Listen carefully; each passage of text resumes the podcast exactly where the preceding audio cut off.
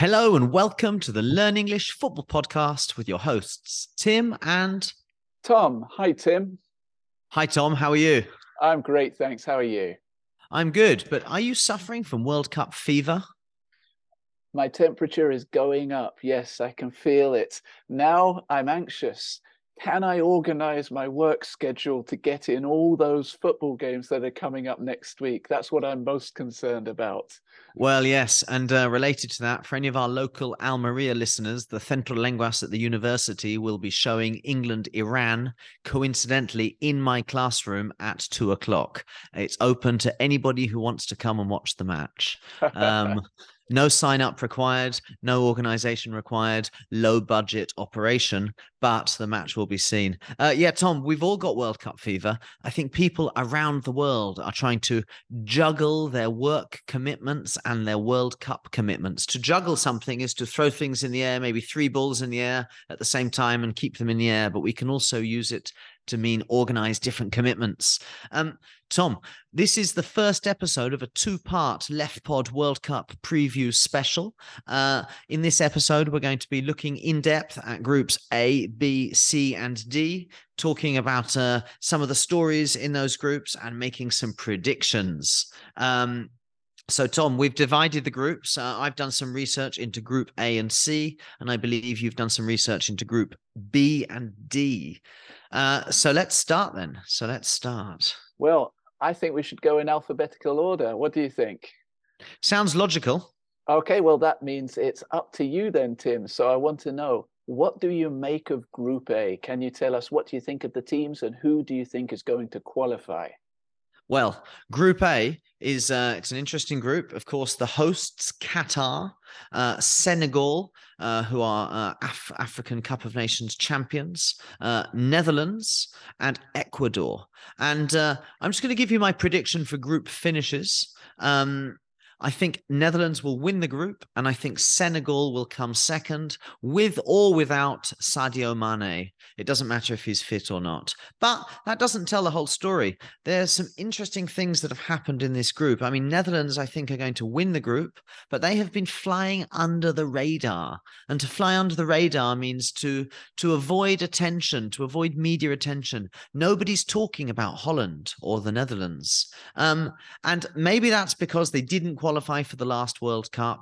They didn't qualify for the last European Championships. But I think that forgets some of their World Cup pedigree. And when I say pedigree, I mean like a natural quality.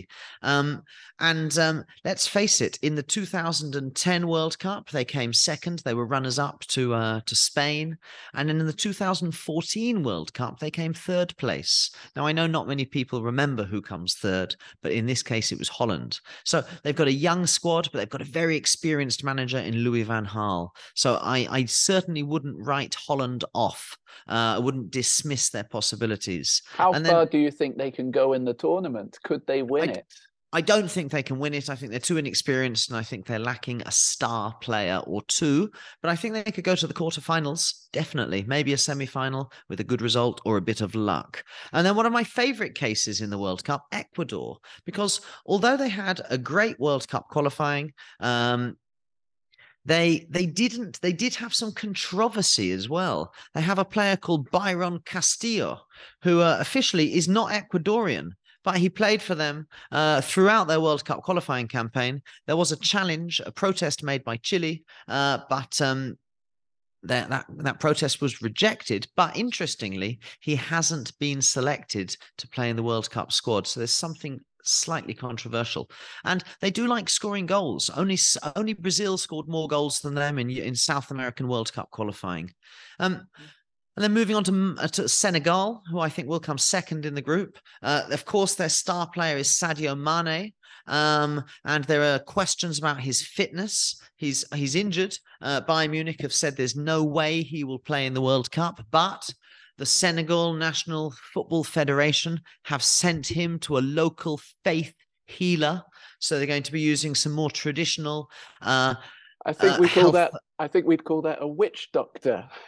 We could call it a witch doctor. You could call it a faith healer, or you could uh, you could call it a placebo effect. They're hoping for a placebo effect, but anyway, um, that's what they they they're, they're putting their faith in. But away from away from so, so, uh, only uh, Sadio Mane, they've got, of course, they've got a good goalkeeper. They've got Mendy, they've got Koulibaly in defence, they've got Gay in midfield, and then potentially Mane up front. So they've got a strong spine to the side. And the big question will be, can they go further than the two thousand two quarterfinals, which, of course, they reached, uh, that first famous Senegalese side? Yes, um, all I remember that very well. All our hearts were broken when Luis Suarez handled the ball on the goal line, uh, preventing Senegal from scoring a winning goal with seconds remaining. And then the penalty was saved. So I remember that. It was one of those World Cup tragedies for, for the whole of Africa. It really was, yes. And then the final team, of course, Qatar. A lot of people would write Qatar off to dismiss their chances, but they are Asian Cup champions. Um, so, and they finished above, uh, for example, South Korea in the in the in the Asian Cup and in the in the, in the qualifying for the World Cup. Um, but they have lost their last six games against teams that have qualified for that have, that have qualified for this World Cup. So I think uh, maybe some of their victories have come against smaller countries, and I think they're going to find it difficult at this stage. So, Tom, that's my assessment of Group A. It's going to be an interesting group. I would like to see Qatar get a win, just for, I think, a, a victory for the host country is always good for the for the spirit of the World Cup uh, and for the fans. Um, so, Tom, moving on to Group B, which, of course, is England's group, isn't it? It is indeed, yes. We have England, who are the favourites. In fact, England are the fifth favourites for the tournament to win the World Cup. Uh, but as well as England, we have the United States, we have Wales, and we have Iran. So I will tell you my predictions. I do think that England will qualify from this group. I think on paper, they are much stronger. England have a squad that is actually worth uh, one point, I think it's something like one point one billion Euros. Uh, this is at least four times more than the next strongest team. Uh, could you guess which which squad after England in that group is the second most expensive squad of players, Tim? Is it Wales, well, Iran, go- or United States? I'm going to go Wales. Um, uh, that's what I thought, but you'd be wrong. Actually, the United States now uh, comes in second place with a squad of two hundred seventy-seven million Euros. Wales I've got an third. interesting... An Tell interesting me. statistic about the Major League Soccer, uh, M L S. Uh, M L S is the league providing the most players to the World Cup outside the top five European leagues. So that really shows the development of the M L S over the last couple of decades. Interesting, which brings me on to the, the next point, really, which is who's going to come second. And I think most people would agree that it's a, a close race between Wales and the United States. On the one hand, you would fancy Wales because they have a lot of players with experience of playing in the English Premier Division or the English Championship, with a ver- which is a very highly competitive football league uh, of a high pedigree, as you mentioned that word to talk about the Dutch team. Uh, but on the other hand, that other point you made, the United States squad is not the United States squad of old. In the past, we might have one player over in the English leagues. Now we've got a whole selection. We've got Carter Vickers at Celtic, Anthony Robinson and Tim Ream at Fulham. We've got Tyler Adams, holding midfielder for Leeds United. And then, of course, we've got our Italians, Weston McKennie uh, and Dest at Juventus and A C Milan. We've got Pulisic at Chelsea, Giovanni Reyna and Arison, uh, another Leeds United player, and Reyna, of course, at Dortmund. So already from the names I've mentioned, you can hear that it's not just one or two superstars. This U S A team potentially has seven or eight quality players on the field. And for that reason, I'm going to put them as finishing second, if not first. I say first because I think England will qualify, but it's never easy for England. Wales know us very, very well. Uh, we could easily get a draw or even lose against this Wales team. Likewise, the United States have a fantastic history against England in World Cup football. They famously eliminated us from the World Cup in nineteen fifty in Brazil. Uh, and they drew with us in two thousand ten at the World Cup in, in South Africa. So I could easily see this group being very, very close right until the final set of games. Uh, I have to mention something about Iran, the fourth team. They have, of course, got Carlos Queiroz, the famous Portuguese coach. They put him in place in September, but he hasn't had a lot of time to work with this squad. Their superstar is undoubtedly Mehdi Taremi, the, the Porto striker, who is uh, thirty years old, twenty-seven goals in sixty games, so he's definitely the man to watch. They've got one other striker, Sada Azmoun, who's come up through the Russian football associations, teams like Rubin Kazan and Zenit Saint Petersburg, and now he's at Bayer Leverkusen. Apart from that, there's nothing really in the Iran squad that makes you think they're going to be a threat that they could challenge in this group. So I'm going to say this group will be incredibly close until the final games, and then it will be England and the U S A who will go through, mainly because as much as I love Wales and they could cause an upset with, of course, Gareth Bale, we have to consider that Ramsey hasn't been playing much football, Joe Allen is injured, uh, even with a good defence. I, I like their Leicester goalkeeper, Danny Ward. I like their centre-back, Chris Meffam.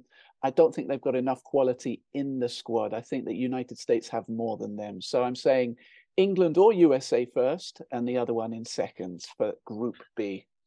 I've got another interesting stat for you statisticians, statisticians out there. Uh, Group B is actually the sta- the official group of death. It's the group with the lowest ranking seeds average. Uh, the average rank seed is fifteen, and there's only fifteen places between the highest ranked team, England, in fifth, and the lowest ranked team, Iran, in twentieth. So, yeah, could be an interesting group. Um, when yeah, we talk about uh, well, seeds, we're talking about the ranking of the teams going into the tournament. The number one seed would be Brazil in this case. Yes, of Number course, there are questions. Saudi Arabia. Yes, there are questions, of course, over the, the validity of the FIFA ranking system, but that's a, a different question for a different podcast. Um, yeah, I think it will be an interesting group, Group B. Uh, the question is, uh, how, how will America's star players come into this tournament? Because Pulisic, for example, has not been playing a lot of minutes for Chelsea. Um, and we, we also have to consider the form of England. Of course, they're the bookies' favourites. I mentioned fifth favourite to win the tournament, but they had a terrible League of Nations tournament not, not long ago. Their last six competitive games, drawn two, lost four. Uh, one question for you, Tim, as an England fan. Are you happy with the squad selection, or would you have rather seen a player like Ivan Tony come in for one of our attacking players like Rashford or Callum Wilson? Um, that is an interesting question. I do think um, Ivan Tony was worth a place in the side. Uh, that's a question I've actually done some research on. I went back to the nineteen ninety-eight World Cup's England squad, and I've looked at every England squad since nineteen ninety-eight. And this is the first squad that England have gone to a World Cup with, with only two recognised central strikers. Mm-hmm. Um, and, and I think this is really emphasised, this decision's strangeness, when you consider that most squads are twenty-two players, and this is a twenty-six man squad. So even though the squad's four people bigger, um, they they didn't find a, a third striker spot. And I worry about that because Callum Wilson, although he's a very good player, does have a terrible injury record. And I worry that if Kane was to get an injury in the first game or two, then we would be putting all our eggs in the Callum Wilson basket, uh, meaning... Yes. No, no, we wouldn't be spreading our risk. We'd be t- putting all of our faith and all of our options depending on, on the fitness of Callum Wilson. So I, I would... That, yes, sorry. Have, I, sorry, I would have sacrificed. I don't know if it would have been Rashford or a, one of our five right-backs maybe. Um, but for yeah, I don't think it makes sense to have three goalkeepers in a squad but only two strikers when you know your goalkeeper's not going to be substituted and your, your goalkeeper's very unlikely to be injured. I, too, would have uh, sacrificed Rashford because we've already got Bakary Saka and uh, we've got another very fast uh, winger. Grealish. We've got yeah. Grealish. We've got uh, Foden. Phil we've Foden. Got, uh... That's right. Yes. So yes. Uh, I am happy with James Maddison as a late selection coming into midfield. I think his form at Leicester City has merited him a place in the squad. I am worried about two aspects, though. I'm worried about our fullbacks. We've had injuries to Ben Chilwell and Reece James, which means that we only have one left back available. Luke Shaw, Manchester United, sometimes great, other times so-so. And on the right, it means that it gives more opportunity for Trent Alexander-Arnold, who we know is a fantastic player going forward, but often looks very vulnerable in the big games playing at the back. So I question whether England have the quality in the fullbacks to go far in this tournament. And my second doubt is about Southgate. I find him quite a conservative, a pragmatic manager. I'm not sure if he's the kind of manager who will take the necessary risks if he sees that the team is struggling, meaning they are they are losing a battle and he needs to take a gamble, do something bold and brave. I'm not sure if Southgate is the man for the job anymore. So sorry, yeah. sorry for the pessimism, England fans. I would love us to win it, but I'm not sure if this is the squad of players. I, yeah, I agree with some of your questions about the England squad. Um, I think Trippier will probably play at right back. I, I think you're right. I think Southgate doesn't trust uh, Trent Alexander-Arnold. Um, and I think Luke Shaw generally plays well for England. But I think you're right. His his performances for Manchester United are certainly inconsistent. And hopefully he can bring his best game to the World Cup. Um, but yes, so Tom, uh, Group C. Uh, Group C is an interesting group. I've been thinking about this group all morning. Um, it's been it's been great fun, to be honest, uh, instead of working, thinking about football. Um, we've got Argentina, who need no introduction, Mexico, Poland, and Saudi Arabia. So I think there are three teams realistically who could take points off each other. And that's what makes this a really interesting group. Personally speaking, I think uh, the group is going to go in the order I read it. I think it's going to be Argentina who win the group, Mexico in second place, Poland in third, and uh, the wooden spoon in the group to Saudi Arabia. Um, I think Argentina are one of my favourites for the tournament. I've got two favourites and Argentina are one of them. They're seventeen matches unbeaten in World Cup qualifying. They're thirty-five matches unbeaten in all in all matches, which is the longest unbeaten run in world football currently. Um, and they're Copa America champions, so they've got that monkey off their back. And to get a monkey off your back means to uh, to get rid of the thing which was uh, the reason people criticised you, or the thing which was making you depressed or worried or doubt yourself. Uh, they've got that monkey off their back, which maybe takes a bit of the pressure off some of the players, and even Lionel Messi.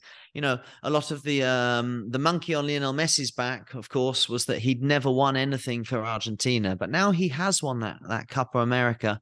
I, I think maybe he can play a bit more freely. And I think that's one of the problems sometimes we've seen uh, with Messi at international level, is he feels he, you can see he's thinking a lot, maybe more than he thinks when playing for Argentina, uh, for Barcelona, sorry.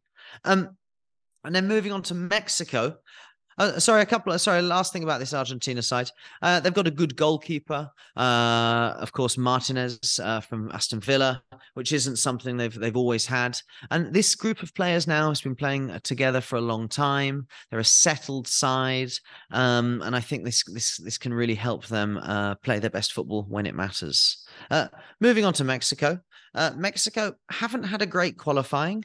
Um, Tata Martino is the manager. He's under pressure. Um, but they are a team with World Cup pedigree. They have eight straight World Cup qualification group from the group stages. So that means they've got to the knockout stages in their last eight World Cups. That's actually um, an incredible record when you think about that. For a, for a team like a country like Mexico to make that achievement is is something very special. Yeah, exactly. It certainly is. And they've got some household names that I'm sure a lot of our listeners will know. They've got Raul Jimenez, of course, the Wolves striker. They've got Erling uh, Lozano uh, playing at Napoli, who, of course, impressed in the previous World Cup to get his big move to Europe. They've got Edson Alvarez uh, playing at Ajax. Um, so they have got some quality. They've got players with top-level Champions League experience. The the question is what Mexico is going to turn up. Is it going to be the Mexico with World Cup pedigree, or is it the Mexico which had a disappointing Gold Cup, a disappointing qualification campaign, and a disappointing Nations League? Uh, and that's the big question. Personally, my instinct is telling me that um, that they're going to turn up and they're going to play good football. I can feel it in my bones, and that means I've got like an instinctive feeling. Um, And the other reason why I think Mexico will be successful is because I think Poland will be unsuccessful. Uh, Poland uh, went into the two thousand eighteen World Cup saying we've got the best striker in the world, um, but Lewandowski didn't score a goal and they went out of the two thousand eighteen uh, World Cup in the group stage. They went into the two thousand twenty World Cup with the highest scoring striker in world football. Lewandowski didn't score a goal. They came last in their group and they were eliminated. So I think there, there are some things which tell me that Poland bottle it on the biggest stage. And to bottle it means to lose your cool, to lose your composure, to lose your quality when the pressure's on. You can also say to lose your bottle as well. To lose your bottle, to bottle it, yes. To lo- there's a, Poland are a country that, for me, has a history of losing its bottle. And I think those things stay in the minds of the players um, and, and potentially could be a problem for them. However, that being said, um, They and they did qualify in the, in the knockout stage of the playoff um, for the World Cup. They beat they beat Sweden two nil, and this is where my hope comes from for Poland. They were they were the they were quite obviously not the the better side against Sweden. Sweden dominated the ball, dominated possession, but didn't create many chances. And Poland were able to keep Sweden at arm's length, to keep them in a safe position, to not let them get too close to their own goal. And that counter-attacking style of football um, might be their route to success. Um, because they are going to come up against bigger countries like Argentina and Mexico. And if they can play a successful defensive style of football and hit teams on the counter-attack, that could be their route to success. However, coming into the World Cup, they're on the last five games, uh, one win, one draw, three losses. So mm. that's not great form coming it's into a World Cup. It's not sparkling form. No, it's certainly not sparkling form. No. Um, and then finally, Saudi Arabia, the Green Falcons, the whipping boys of the group. Uh, to whip is what you might do if you wanted to hit a horse to make it go faster. Uh, I'm to, sure to, with a little to, bit... del- to deliver to deliver punishment. To yes, whip someone. I, we can make people understand with a little bit of a sound effect. um, I'm sure our listeners understand. The whipping boys, the team that everyone will beat easily. Um, They are the second lowest ranked side in the World Cup, in fifty-first position in the in the in the FIFA seedings. Uh, they've only scored four goals in their last nine matches against other teams who have qualified for the World Cup. Um, however, um, they uh, they they did qualify for the knockout stage in, in the World Cup in nineteen ninety-four. They have um, an experienced manager in Hervé Renard. Sorry about my French pronunciation. If I if I pronounce it as it's written, Hervé Renard, but I'm sure my French colleagues uh, would uh, would be angry at me for, for that pronunciation. Um, but he's taken Ivory Coast and Zambia to African nations' success. Um, so he's got he's got a, he's obviously got a blueprint for uh, success with smaller nations. And also the other thing is, They, they all, all of their players, almost all of their players play in the Saudi Arabian Pro League. They're very familiar playing together. It's a fixed group. Um, they've played a lot of friendlies coming into the to the World Cup. So it's not like the European teams who finished their league tournaments last week, have no friendlies, and then play a World Cup match next week. So, and I think this could be a factor in this World Cup, how together the players feel, how many games they've played together could be a key factor. But For all those, for all that positivity, I do think Saudi Arabia are going to be the whipping boys, and I do think Argentina are going to win the group, and I think they're going to win it quite comfortably because I think Poland and Mexico won't won't get a result against Argentina. Yes, I, I would agree with your analysis there, really. I, I agree. You mentioned Hervé Renard. Uh, he is a specialist manager of these international teams. He has been around on the scene, as you say, twenty years, uh, especially to come in and try and improve a team, make them better than the sum of their parts collectively. And you're right, he has had success with Zambia. Did he also go to Cambridge United briefly? Does that I... ring a bell? I wouldn't like to comment. We'd, we'd have to check. We'd have to check that one. Something in my memory thinks he might have come to our home city, Cambridge. Uh, I also agree with you that Poland for second place, along with Mexico, that will be the battle, Poland against Mexico. And I'm inclined to agree that Mexico probably just have a little bit more cutting edge. By cutting edge, I mean perhaps just a little bit more attacking experience and ability to to make a difference in a tournament. Poland, to me, seem to be draw specialists. They're very good at setting up defensively and uh, hitting the ball long to Lewandowski, or you know, a, a quick ball through midfield. But I haven't seen them as a you know a fully accomplished team in possession of the ball at this moment in time. I can confirm that. Uh... Hervé Renard, Cambridge United manager in two thousand four, twenty-five games, four games won, seven games drawn, fourteen games lost. So uh, I think uh, we can we can we can discount uh, Saudi Arabia from any chances of success. Uh, but what a story though, from Cambridge United to the World Cup. Fair play to him. Yes. Via Angola, Cherbourg, Z- Zambia, uh, Sochaux, Uh, Ivory Coast, Lille, Morocco, and now Arabia, Saudi Arabia. What, what a run. So, mm-hmm. Tom, tell me about Group D. Group D, well, we have the mighty Australia, Denmark, France, and Tunisia. And uh, I'm sure our listeners can imagine exactly how I'm going to call this group. I'm not going to leave them in surprise here. France will go through this group on top. Uh, or actually, France and Denmark, I should say. Uh, I want to talk a little bit about Denmark in the moment, but those two teams will qualify comfortably. Uh, Australia and Tunisia, uh, regrettably, looking through the squads, you just don't see that there is enough talent to compete. Australia, of course, they have an experienced goalkeeper in Matthew Ryan, uh, who's played in the Premier League before, some seasons at Brighton. Uh, they have Aaron Mooy, who was at uh, Huddersfield Town in their midfield. Uh, and they've got a very young, exciting player called Garang Koual, who's only eighteen or nineteen years old, who looks very promising. Apart from that, you look at the squad and you just wonder if they have enough experience in uh, international tournament football to do very much. Their squad is one of the least valuable ones. They're only worth thirty-eight point four million euros collectively. So I'm sorry, Australians, uh, but let's be honest, you didn't expect to qualify in this tournament either. Uh, but let me, you, you never know, you might surprise us. Uh, I'll also briefly mention Tunisia. They have a little bit more quality. They have a squad worth sixty-two million euros. Uh, their star player is a defensive midfielder from Cologne called Elis Skihiri. Uh, he's worth thirteen million. But apart from that, they have some quality in French top-flight football. Uh, they have Kazri, who you might remember, Tim, from the Premier League. Was he at Hull City, Kazri? Oh, you're testing my memory there. He could, he could have been. That's right, but he is now on the, the wrong side of thirty, as we say. He's getting a little bit long in the tooth, maybe, meaning he's becoming a veteran. He might not have the uh, the speed that's required in this tournament football. So that brings us on to the best two teams. Now, with France, where do you start, Tim? If you're Didier Deschamps, you have the opposite problem from the coach of uh, Australia or the coach of Tunisia. You have too many players to choose from. You have so much strength in depth.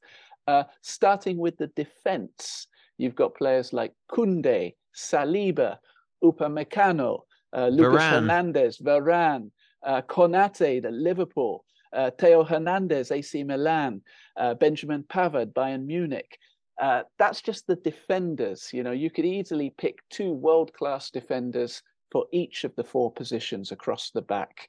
Uh, you come on into midfield, again, rich in talent, very young midfield. Uh, we know, of course, that N'Golo Kante and Paul Pogba are injured. They will not be at the tournament, but we have to question if they would have been good enough. Well, Kante, I think we would say, would get in. Pogba, his form, maybe he wouldn't have got in anyway. We've got players uh, like Guendouzi, the ex-Arsenal man. Uh, Giovanni. Tchouameni, Camavinga, uh, Youssef Fofana, Adrien Rabiot. Uh, and then when you get on to the attacking players, you can't look further than Mbappe, Benzema. Uh, you've got, of course... Uh, Dembele, Giroud. Dembele, Giroud, yes. Uh, Antoine Griezmann. Griezmann. Yes. So...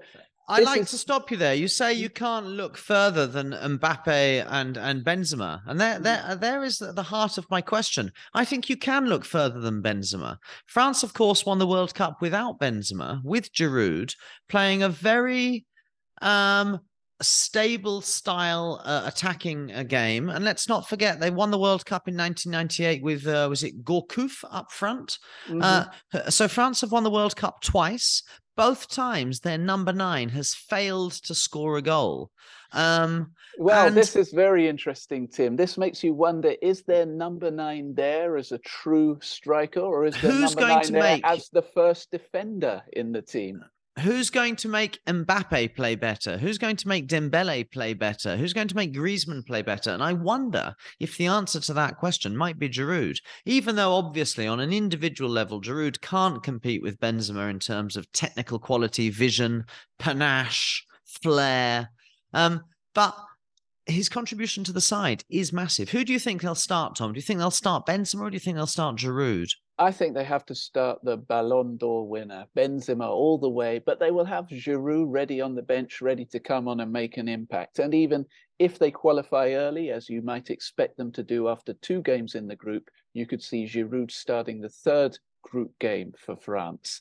Uh, but you do make a good point, actually, Tim, and this is something very interesting about France, that tactically, they tend to sacrifice their number nine striker and make him do a lot of the kind of uh, almost the water carrying work that Didier Deschamps himself used to do as a hardworking midfielder in that team in the nineties. Uh, but it does open up the space and create opportunities for the very fast players like uh, Ousama Dembele and Kylian Mbappe that go on around him. So France, I have to say, they could well be... Uh, if not the favourite, they are certainly in the top three, top four favourites to win it. The question is, uh, can the coach gel the team together? And can they do, which is very, very hard to do, can they win back-to-back World Cups? I'm not sure. I, I would still favour Brazil or Argentina over France, but you have to look at them and think they are one of the strongest teams on paper. Yes, uh, I, I think a couple of things.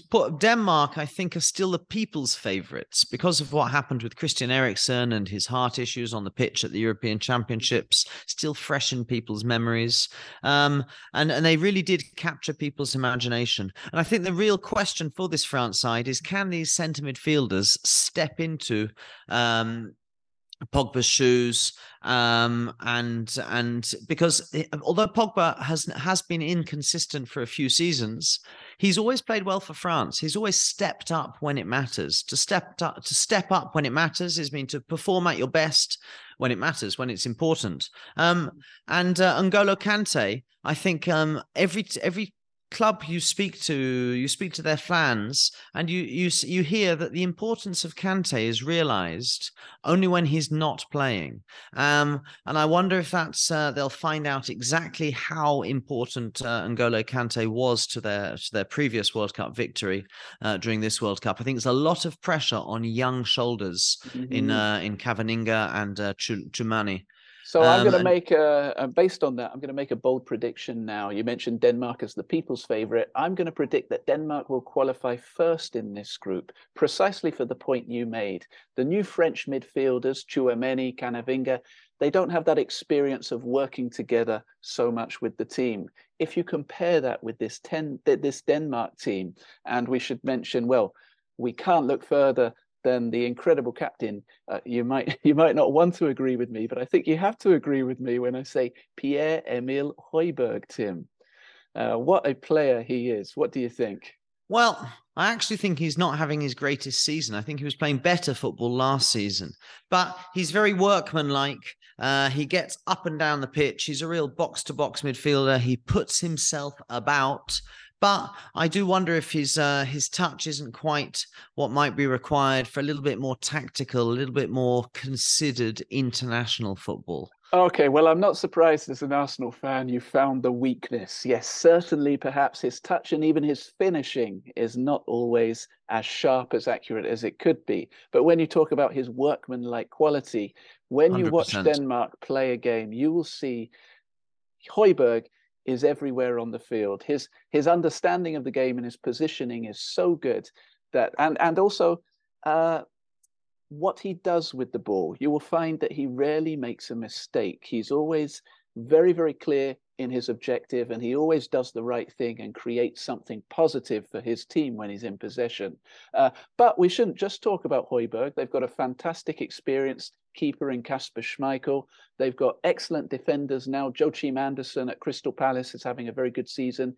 Christensen at Uh, Barcelona, Simon Kjær, the captain. Uh, he's, he might have been injured recently. We're not sure. Christian Eriksen, of course. Christian Eriksen as well. What a comeback he has had from that almost tragic incident where he collapsed at the Euros. And I believe he's now got a like an automatic pacemaker on his heart just to make sure that it doesn't happen again. You In could fact, argue... that's why he that's why he left Inter Milan. Uh-huh. Well, because you the Italian league. Sorry, the Italian league doesn't permit you to play with a pacemaker mm-hmm. for insurance reasons. So he had to leave Italy for, for, for because of his pacemaker. Sorry to interrupt. That's okay. Well, you could argue now with the artificial pacemaker inserted into his body, he's playing even as good as he was at Tottenham. He might not be scoring quite so many free kicks. Obviously, he's got competition with players like Bruno Fernandes around him at Manchester United, but he is looking just as dangerous and, uh, and yes, aggressive as he used to be. So I think that this Denmark team have a wonderful ex- uh, balance of youth and experience, and they are my dark horse for this tournament. I think that they could go as far as a semi-final or, dare I say it, even a final. Could they win it? That's a bold statement, but I think they will go far. They are my dark horse. Okay, okay. When you talked about that tragic incident, I weren't, didn't know if you were referring to his uh, heart problems or his signing for Tottenham or Manchester United. But yes, um, tragic. Yes, um, I don't. I, I certainly can't agree with you uh, with but Denmark going as far as a, a semi-final or a final. But I think they're one of those sides. They're not going to roll over against anyone. To roll over means to, to make it easy for the opposition. They're not going to roll over against anyone. Uh, but I think when a top-level team, like some of the teams we've mentioned today, Argentina, uh, Senegal, Netherlands, France, when they come up against them, if they're on their game that day, they won't have too many problems, I don't think. Uh, just the lack of real technical quality and thinking on the ball. Um, but it's interesting. I do think you're right. I think they're strong favourites to to come to definitely qualify from the group. Um, so, Tom, this is uh, the first part of our two-part World Cup group stage preview special on the Left Pod Learn English Football podcast. Um, we'll be coming up with another part two uh, tomorrow or Friday. Um, and uh, I'm sure our listeners are absolutely buzzing when it comes to the World Cup. Uh, we've done our bit to hype the World Cup up. Um, and as uh, as as I'm sure, as I'm sure a lot of our listeners who follow us on TikTok will know, the build-up to the World Cup is one of the most exciting parts. Um, do you get that same feeling, Tom, before a World Cup in the build-up? I do. I must admit, there has been a little change now. Since twenty eighteen, it's no longer the, the winning team who plays the first game, the opening game of the new tournament. Now it's the host country. So four years ago, we had Russia against Saudi Arabia. This year, we've got Qatar against Ecuador. Uh, when I look at that fixture, I lose a little bit of excitement compared with the past, where it used to be the champions trying to defend the, the trophy in the first game. But then I look further down the fixture list, I see England are playing the day after, and I look at all those other exciting, interesting-looking games, especially you mentioned Argentina, Mexico should be a cracker. Uh, so, yes, I am excited. Good stuff, good stuff. So, Tom, to all of our listeners, thank you very much. Uh, follow us on TikTok. Uh, share our podcast with everybody you know who likes to speak football. Um, I, I know all of our listeners give us great feedback saying it's a really good listening resource to help them practice. Um, and uh, we look forward to uh, seeing them soon on a future podcast for part two of the group stage preview. Thank you very That's much, right. Tom. Thanks, Tim. See you soon. Bye, guys.